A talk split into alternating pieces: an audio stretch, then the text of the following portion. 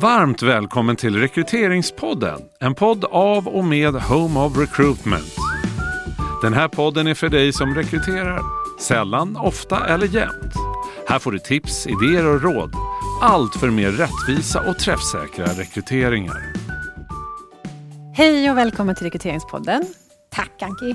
Tack för att du är här. Det är jag som sitter här, Anki Stavefelt från Home of Recruitment tillsammans med dig, Therese. Ja. Du får presentera dig. Mitt namn är Therese Torstensson och jag är ansvarig för Talent Supply and Development på Tele2. Jag har varit på Tele2 i tre år och i mitt ansvarsområde så ligger ganska många olika områden, bland annat rekrytering, mångfaldsarbete, successionsplanering, talent development, engagement. Så många spännande frågor. Verkligen, du har mycket att göra. Jag har mycket att göra. Teamet har mycket att göra. Ja. Så det är jättekul. Och eh, jag har jobbat med talentfrågor i 20 år ungefär, ja. så väldigt lång tid. Ja. I många olika länder, många olika branscher. Roligt. Så det är lite kort om mig. Ja, tack för att du kunde komma hit. Och eh, anledningen till att du sitter här idag är ju att eh, jag har ju fått höra en hel del om hur ni på Tele2 då jobbar med eh, mångfald mm. och specifikt kring eh, vissa mål. Och hur ni sen har kopplat det här till också då rekryteringsarbetet för att få det här faktiskt att hända i praktiken. Så att du kan väl börja med att berätta lite grann kring den här liksom, målen och bakgrunden till det hela. Och ja, absolut. Jag tänkte sätta det i lite bredare kontext och nämna några ord om Tele2s historia. Jättebra. För Tele2 grundades 1993 av Jan Stenbeck, mm. en av dåtidens främsta entreprenörer, skulle jag vilja säga i alla fall. Och har sedan start varit ett väldigt värderingsstyrt företag. Så vi har en historia av att vara en utmanare, ett företag som vågar tänka nytt och annorlunda och som vågar testa sig fram och inte så rädd för att göra misstag. Och också ett flexibelt företag med snabb förändringstakt. Mm, runt 2018-2019 så slogs Tele2 samman med Comhem. Och med det fick vi också en ny ledningsgrupp. Den nya ledningsgruppen bestod av 13 män och en kvinna. Tjoho! Ja, precis. Och den kvinnan, det var min chef Karin Svensson, EVP för People and Change. Och självklart så var vi inte supernöjda med den obalansen i ledningsgruppen. Och den skapade en enorm debatt mm. internt, men också externt i media. Och vi bestämde oss omedelbart för att vi behöver göra någonting åt den här situationen. Vi vill inte hamna i samma situation om ytterligare fem år, mm. utan vi behöver jobba snabbt med att sätta tydliga mål och en tydlig handlingsplan. Så jag blev inbjuden till ledningsgruppen och det var vid den tidpunkt jag också blev ansvarig för mångfaldsarbetet att diskutera och debattera frågan och med hjälp av mängd data. Vi tittade på hur vi hade rekryterat historiskt. Vi tittade på personalomsättningen från ett könsperspektiv. Vi tittade på engagemang från ett könsperspektiv. Så en mängd data och baserat på den så satte vi ett utmanande mål som jag skulle vilja säga i ren Tele2-anda eh, skulle kräva en hel del från vår sida. Mm. Och det målet lyder att vi vill bygga en inkluderande miljö där en mångfald av talanger kan prestera på sin bästa nivå. Men samtidigt ett könsbalanserat företag med 50% kvinnor och 50% män. Mm. Och det redan år 2023. Wow. Så vi jobbar med korta tidsramar här. Ja. Mm.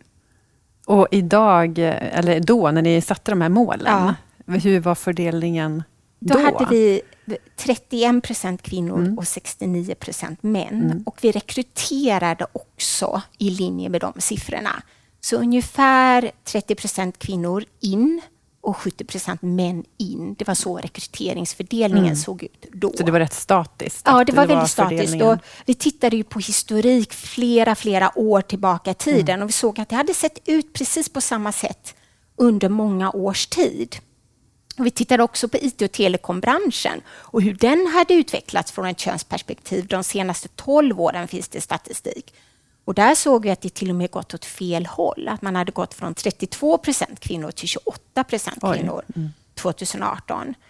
Men då kände jag också, det är så lätt att säga, ja men så ser det ut på alla andra företag inom IT och telekombranschen också, så som en ursäkt. Men jag ville snarare att vi ska använda det som en, en trigger till att säga, men vi kan ju så himla mycket bättre. Mm. Verkligen. Mm. Det här är liksom inte good enough. Nej. Mm. mm. Nej. Så hur, eh, som sagt, ett oerhört mm. eh, då utmanande mål. Mm. Eh, och snabbt skulle det gå. Yep. Så vad gjorde ni då? Alltså hur, hur skred ni till verket för att verkligen få det här att hända?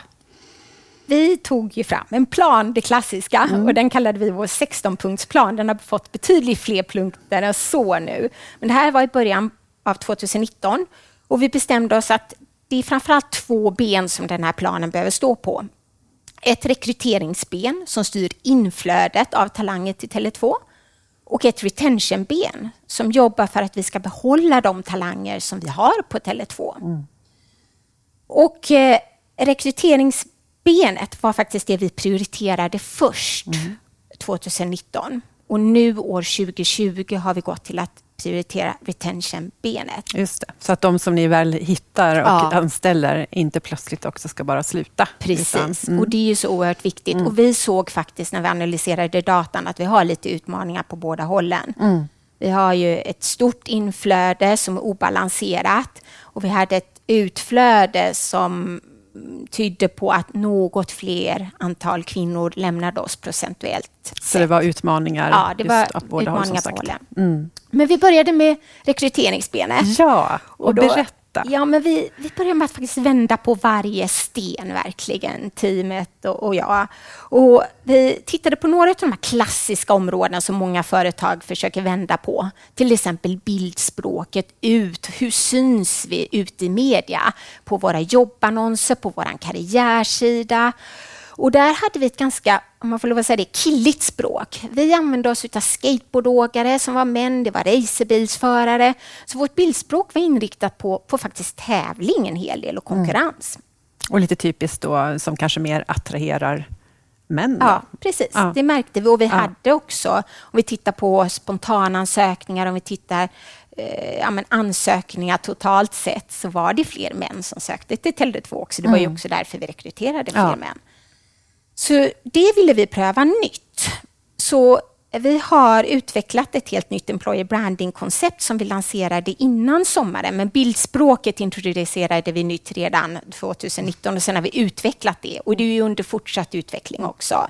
Men det vi ville uppnå, det var ett bildspråk som bättre förklarar vår företagskultur som vi är väldigt stolta över. Mm. Eh, ett bildspråk med, med vardagliga människor mm. som gör roliga saker på arbetsplatsen. Mm. Inte tävlande killar bara? Utan, nej, precis, nej. exakt.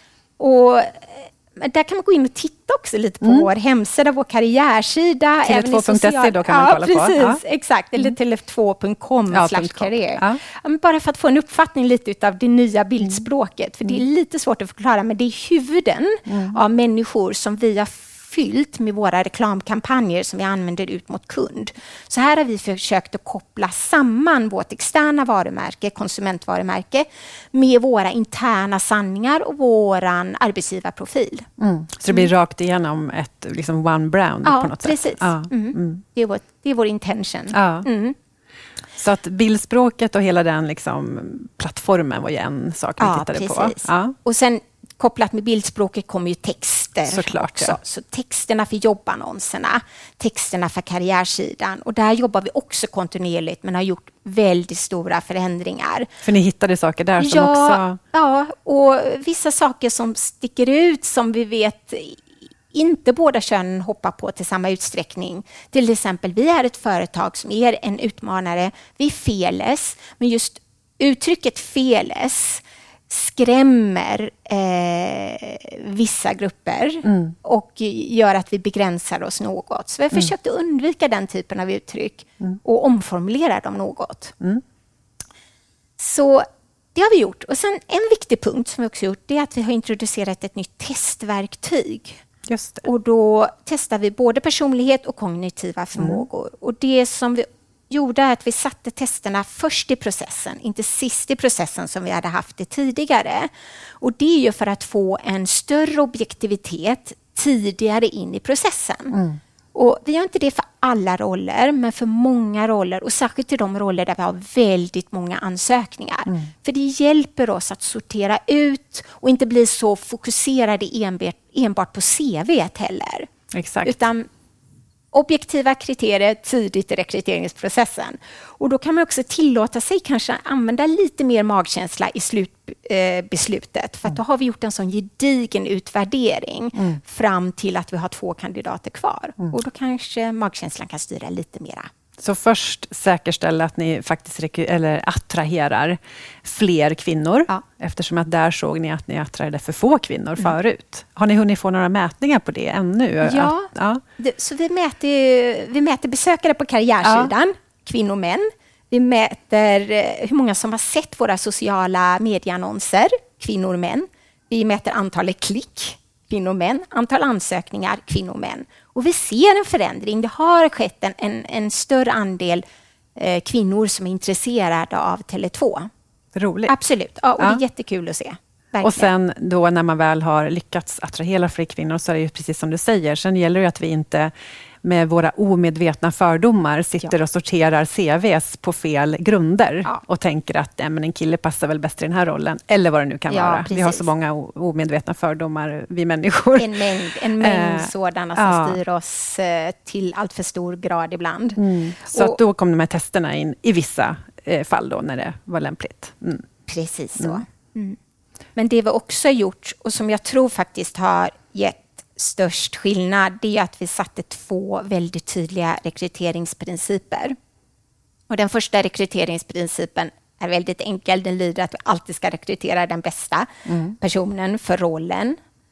Men rekryteringsprincip två lyder att vi ska göra vårt absolut bästa att hitta fler kvinnor till de roller som vi har öppna. Just det. Utan att tumma på kompetens och talang. Mm.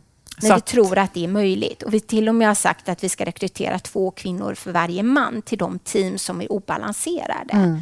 Och det är för att göra det så tydligt som möjligt att vi behöver göra allt vi kan för att få in fler kvinnor. Mm. Och rekrytering är viktigt för att lyckas. Och har ni då också satt mål kring eh, hur många slutkandidater, så att säga, som ska finnas, alltså män versus kvinnor där? Ja, eller? vi vill rekrytera två tredjedelar, ja. så runt 66 procent ja. kvinnor vill vi gärna få in mm. eh, ja, per månad och per år. Ja. Och förra året så rekryterade vi 62 procent kvinnor, upp då från 30 historiskt. Det var ju en fantastiskt snabb förändring. Ja, verkligen.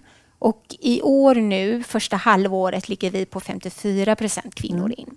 Mm. Men det jag tycker är kul att nämna, för jag är lite stolt över, och det får man lov att vara, över teamet här. Men vi har rekryterat 50 procent kvinnor på tech i år och 67 procent på IT.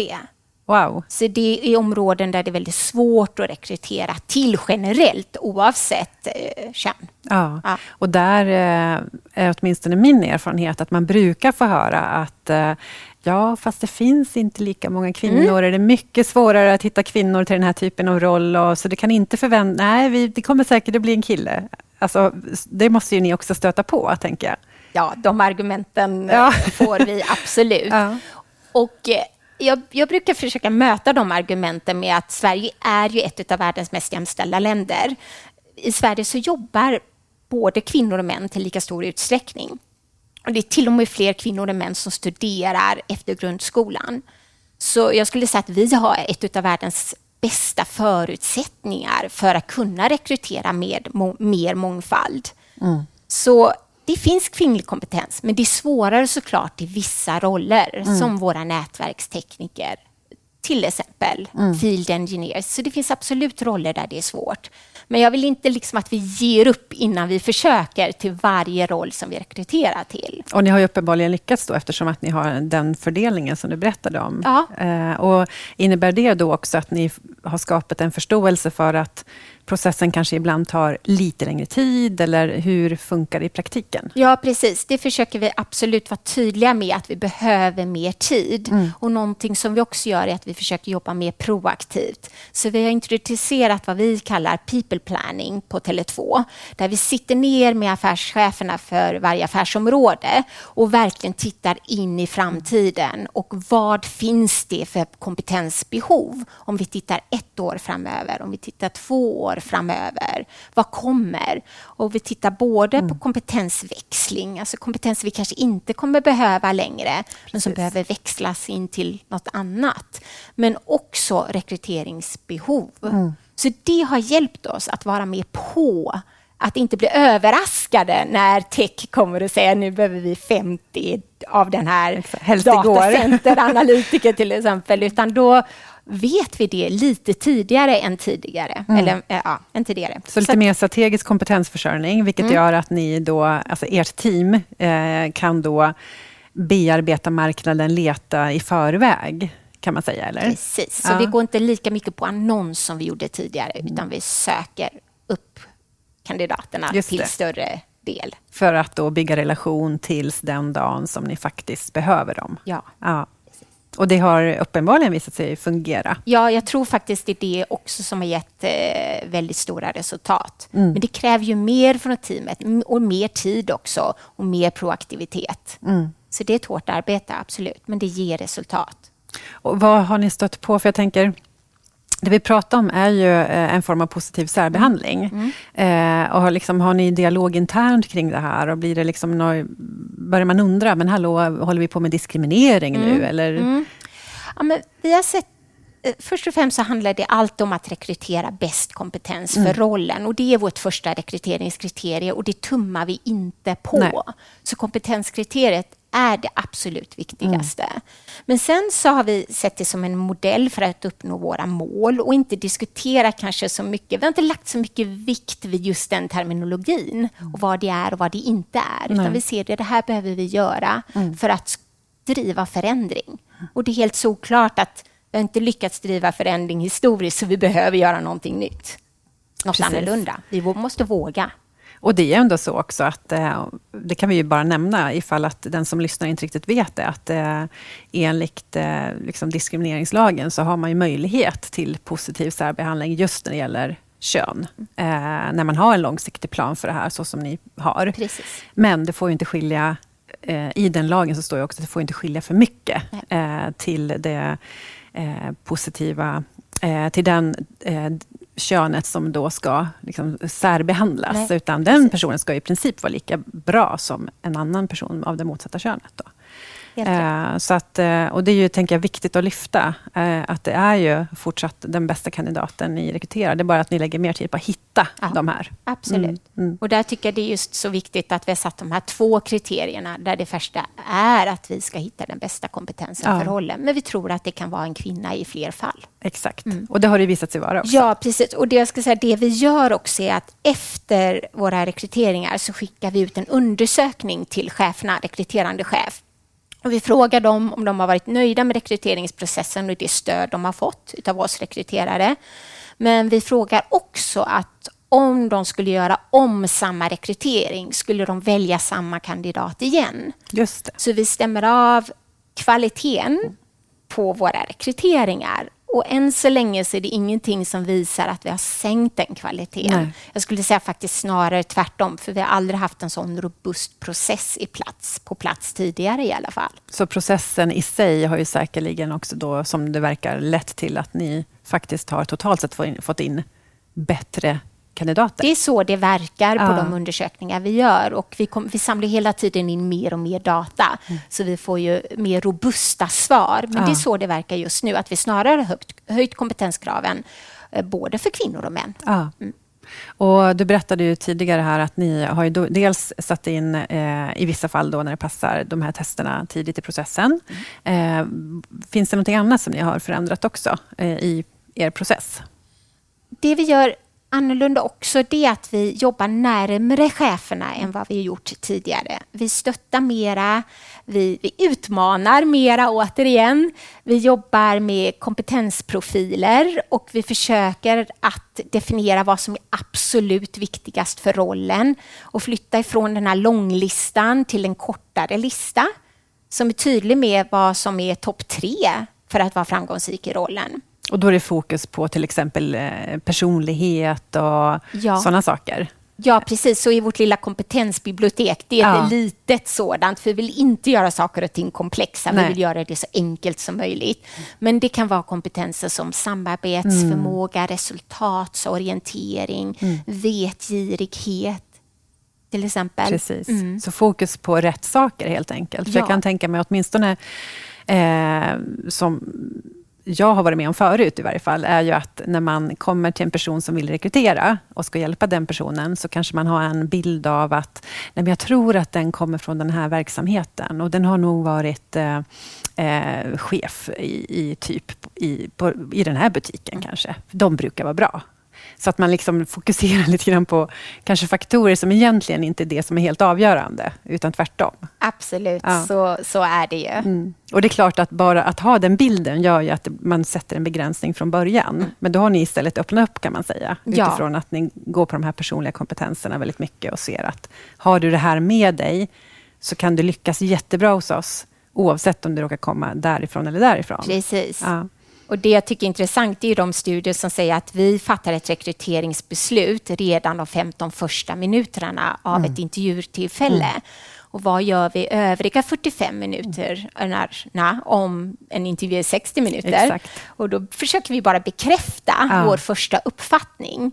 Och att upplysa cheferna om att det är så här vi brukar agera. Vår hjärna vill gärna agera på det sättet.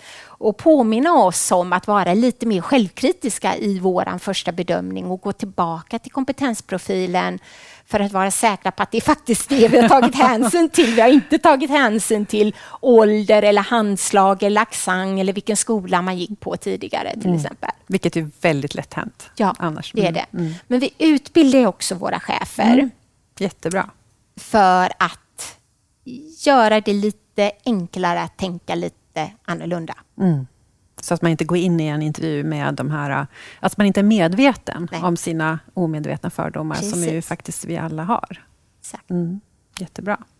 Och har det gjort skillnad också? Märker ni skillnad utifrån dialogen med, med ledarna kring... Ja, alltså det har gjort skillnad. Jag tycker att vi har en helt annan dialog med cheferna idag än vad- vi hade i början av 2019. För det finns en större medvetenhet om vad vi försöker uppnå. Och man är med på tåget och man tycker till och med att det är kul att vi har satt så ambitiösa mål. Så att man, jag tycker att våra chefer och anställda verkligen förstår att det här är viktigt.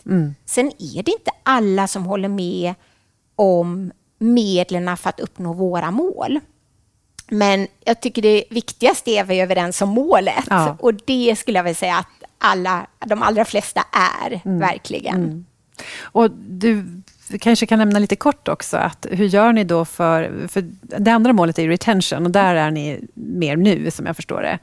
Eh, och då berättade du att ni har fler kvinnor, sen tidigare i varje fall, som faktiskt lämnar. Och hur tänker ni kring den frågan? Vad börjar ni göra där? Något fler kvinnor. Något fler ja, kvinnor, ja. Precis. Mm. Nej, men, eh, även där jobbar vi mycket med data. Mm. Så vi har ju data per avdelning om omsättning. Men vi tittar också på engagemang utifrån kön. Vi tittar på våra exitundersökningar. Och vad de säger är att det är viktigt med vår företagskultur. Och den värnar vi väldigt, väldigt mycket över. Och vi jobbar mycket med den också. Så det ska vara en trevlig arbetsmiljö.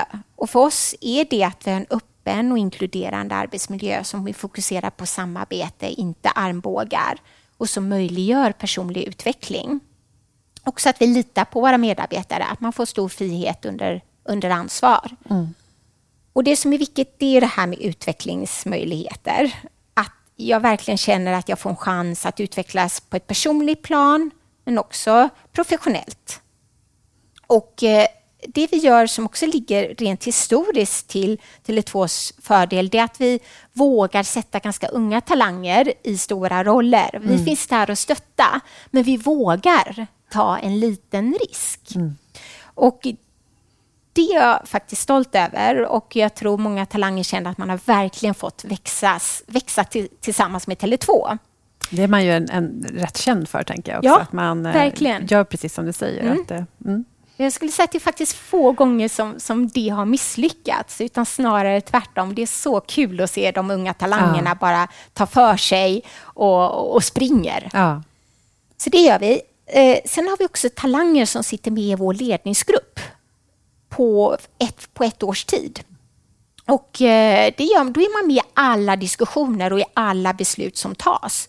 Det gör att man väldigt tidigt får en insikt i det strategiska arbetet och kan förmedla det ut till organisationen också. Hur vi jobbar, hur vi fattar beslut och vilken vår strategiska inriktning är. Så det är inte bara i ledningsgruppen som står och pratar om det. Så den gör vi väldigt bra också. Vi har ett nätverk som vi kallar Women at Tele2 som vi lanserade innan sommaren här. Mm. Som blir spännande vart det kan leda till. Men det handlar ju om att eh, lära känna varandra, dela kunskaper, lära oss nytt, samarbeta mera. Och jag tror en sån gemenskap blir också viktig för att vilja stanna kvar på Tele2 som mm. kvinna. Och Det vi också gjorde innan sommaren var att vi lanserade vad vi kallar vårt People Promise. Och Det handlar om att tydliggöra vad vi står för som arbetsgivare. Och också tydliggöra vad vi förväntar oss tillbaka från våra anställda. Mm. Så att man vet vad man får och man vet vad man förväntas ge tillbaka. Och det kommer vi jobba väldigt mycket nu under året att tydliggöra ännu mera och även externt i våra sociala mediekanaler kommer det synas mm. ännu mera. Och då blir det ännu mer transparens kring det kanske, ja, just precis. redan innan man, alltså när man som kandidat är intresserad av Tele2, så, så blir det ju väldigt tydligt vad man kan förvänta sig då, tänker jag. Precis, och det är det vi är ute efter. Vi är ute efter transparensen. Mm. Eh. Och som är ju verkligen en viktig del också i hela den här kandidatupplevelsen, tänker jag. Att man någonstans vet eh, vad jag söker till och vad jag kan förvänta mig när jag kommer in. För att många felrekryteringar är helt övertygade om handlar ju om att man inte riktigt har förstått. Eh, Absolut. och att man har en fel förväntan. Ja, man säljer in rollen fel, ja. man säljer in företaget fel. Så ja, jag tror verkligen på detta och jag tycker själv att vi har gjort det på ett väldigt inspirerande sätt. Så vi försöker bygga en historia runt vårt arbetsgivarvarumärke verkligen. Mm. Och vad vi tror på och vad vi står för och starkt kopplat till vår företagskultur också. Ja. Och det vi gör mera för retention det är att vi fokuserar på utbildning. Och där drar vi igång två utbildningssatsningar nu efter sommaren för att bygga ett mer inkluderande klimat. En kallar vi Rewire for Inclusion. Mm. Det är ett program som kommer att rullas ut till alla anställda. Eh, och sen gör vi ett program runt jargonger också. Ah. Vi hade in ett företag jag nämner namnet på företaget, Make Equal, mm. som gjorde en jämställdhetsanalys på Tele2. Och då var fokus på butiker och kundservice, för det är de organisationer som är mest kundnära och, och faktiskt enormt kritiska, eller faktiskt väldigt kritiska mm. till vår verksamhet. Så vi, de analyserade vad vi gör väldigt bra och vad vi bör tänka på framöver och hur vårt arbete uppfattas av våra anställda mm. och vad våra anställda vill ha mer av. Och ett sådant område som kom fram var jargonger.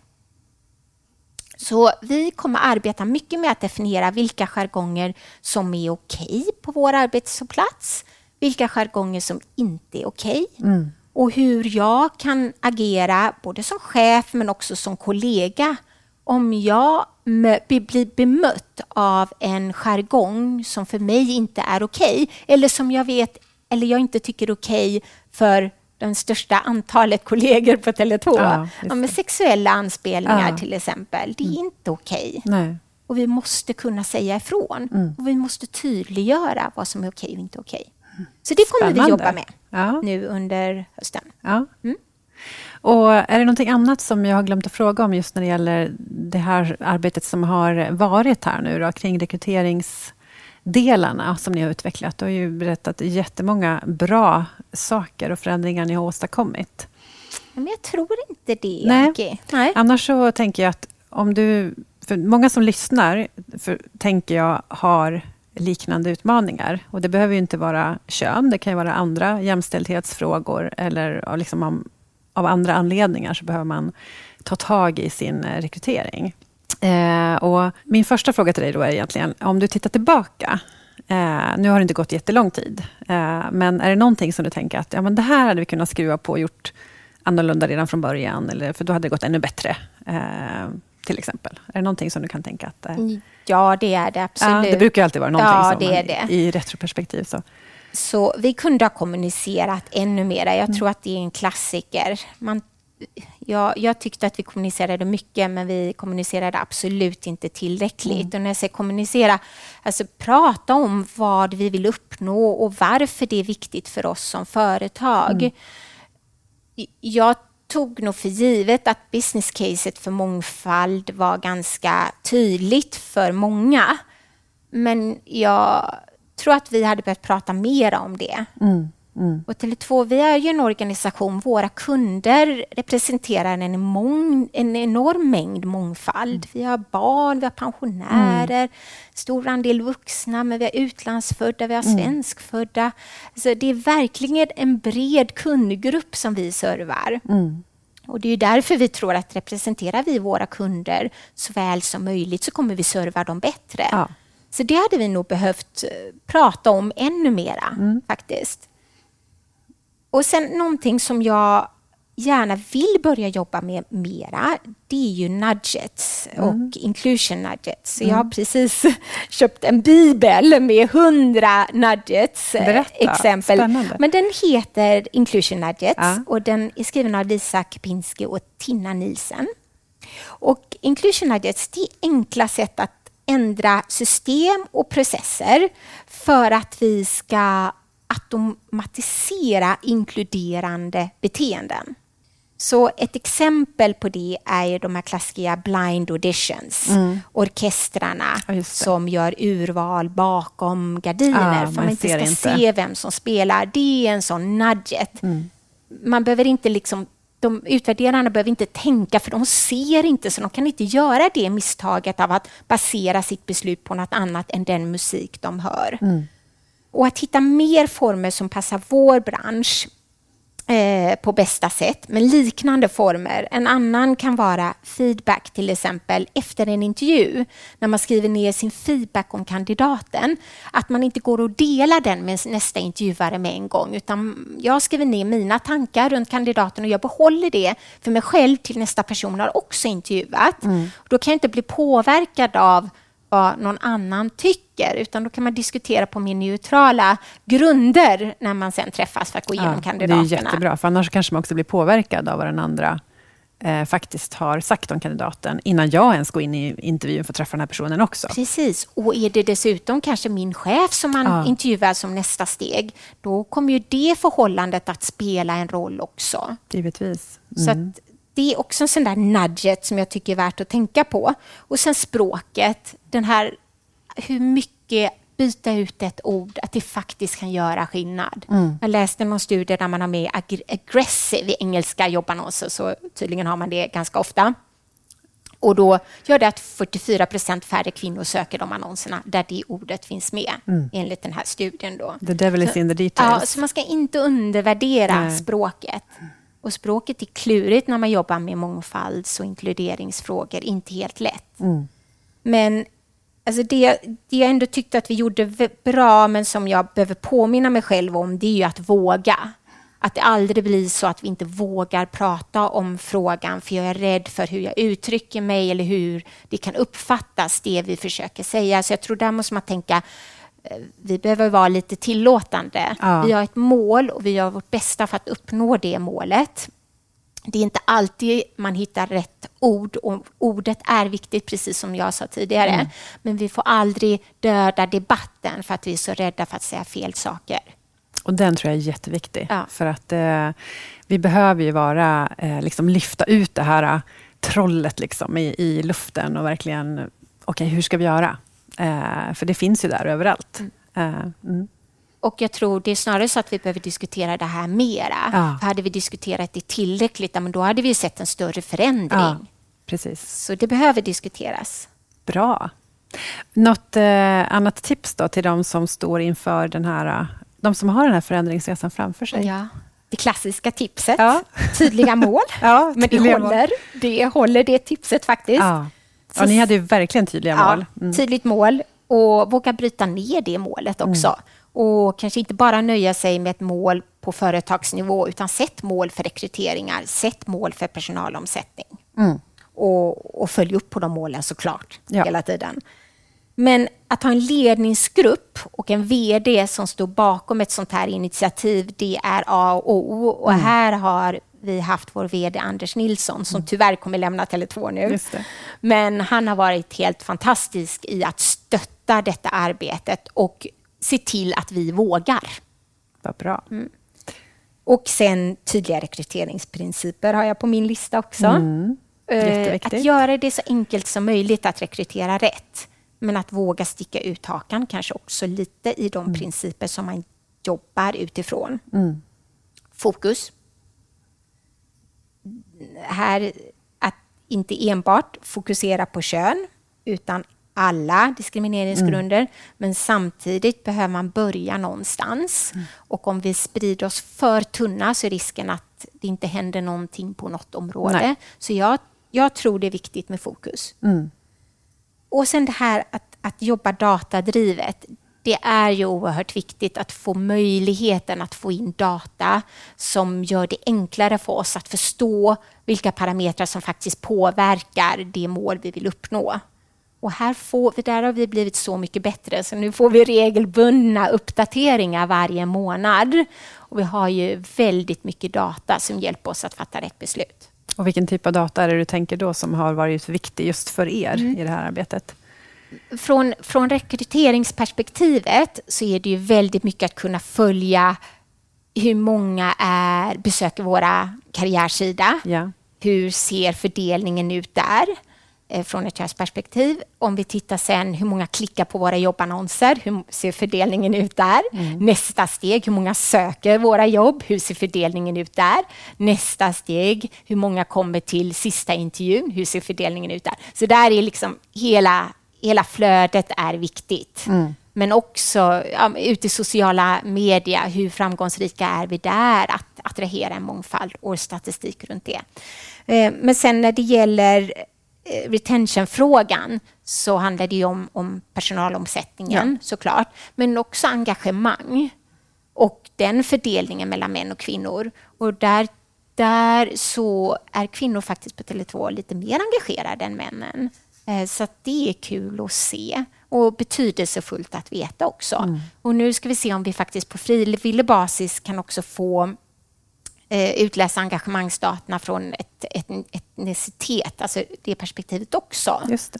Så det klurar vi lite hur vi kan göra på bästa sätt så att vi får fler parametrar än könsparametern in mm. i den här diskussionen på bästa sätt. Spännande. Mm. Och just den här Eh, delen som du nämnde här i rekryteringsprocessen, att allt ifrån hur attraherar ni och sen också hur ser fördelningen ut sen då, genom processen. Det är ju verkligen en sån där jättebra tips tycker jag, att verkligen se över eh, oavsett vilka utmaningar man har.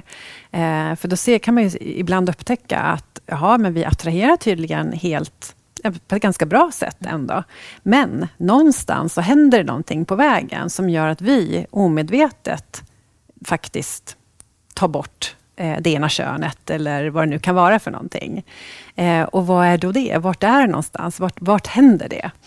Eh, eller som ni upptäckte då, att ja, men vi, vi attraherar ju för få också, så att vi, där måste vi börja. Och sen, ja. Precis. Och sen försöka också komma underfund med när man hör saker som att men vi rekryterar mest IT, IT och tech till exempel. Det är därför det är så svårt för oss att få en bättre balans. Mm. Och att då liksom verkligen sätta statistik på de sanningarna som kanske visar sig inte vara sanningar utan osanningar. För ja. när jag hörde det för första gången och gick tillbaka och tittade på datan så såg jag att vi rekryterar faktiskt främst till säljpositioner vid den tidpunkten. Sen ändras det lite över tid, ja. men, men just då så rekryterade vi främst till säljpositioner. Så det här att vi rekryterade IT och tech och det var anledningen till könsfördelningen, den stämde inte det argumentet. Nej, så, så data också, där också? Ja, precis. Mm. Så de argument som används internt för att varför det här är så svårt, plocka upp dem och se mm. om det finns en sanning bakom dem eller om det faktiskt är någonting som har spritts för att någon började säga ja. så. Och man tycker att det är ganska bekvämt att, att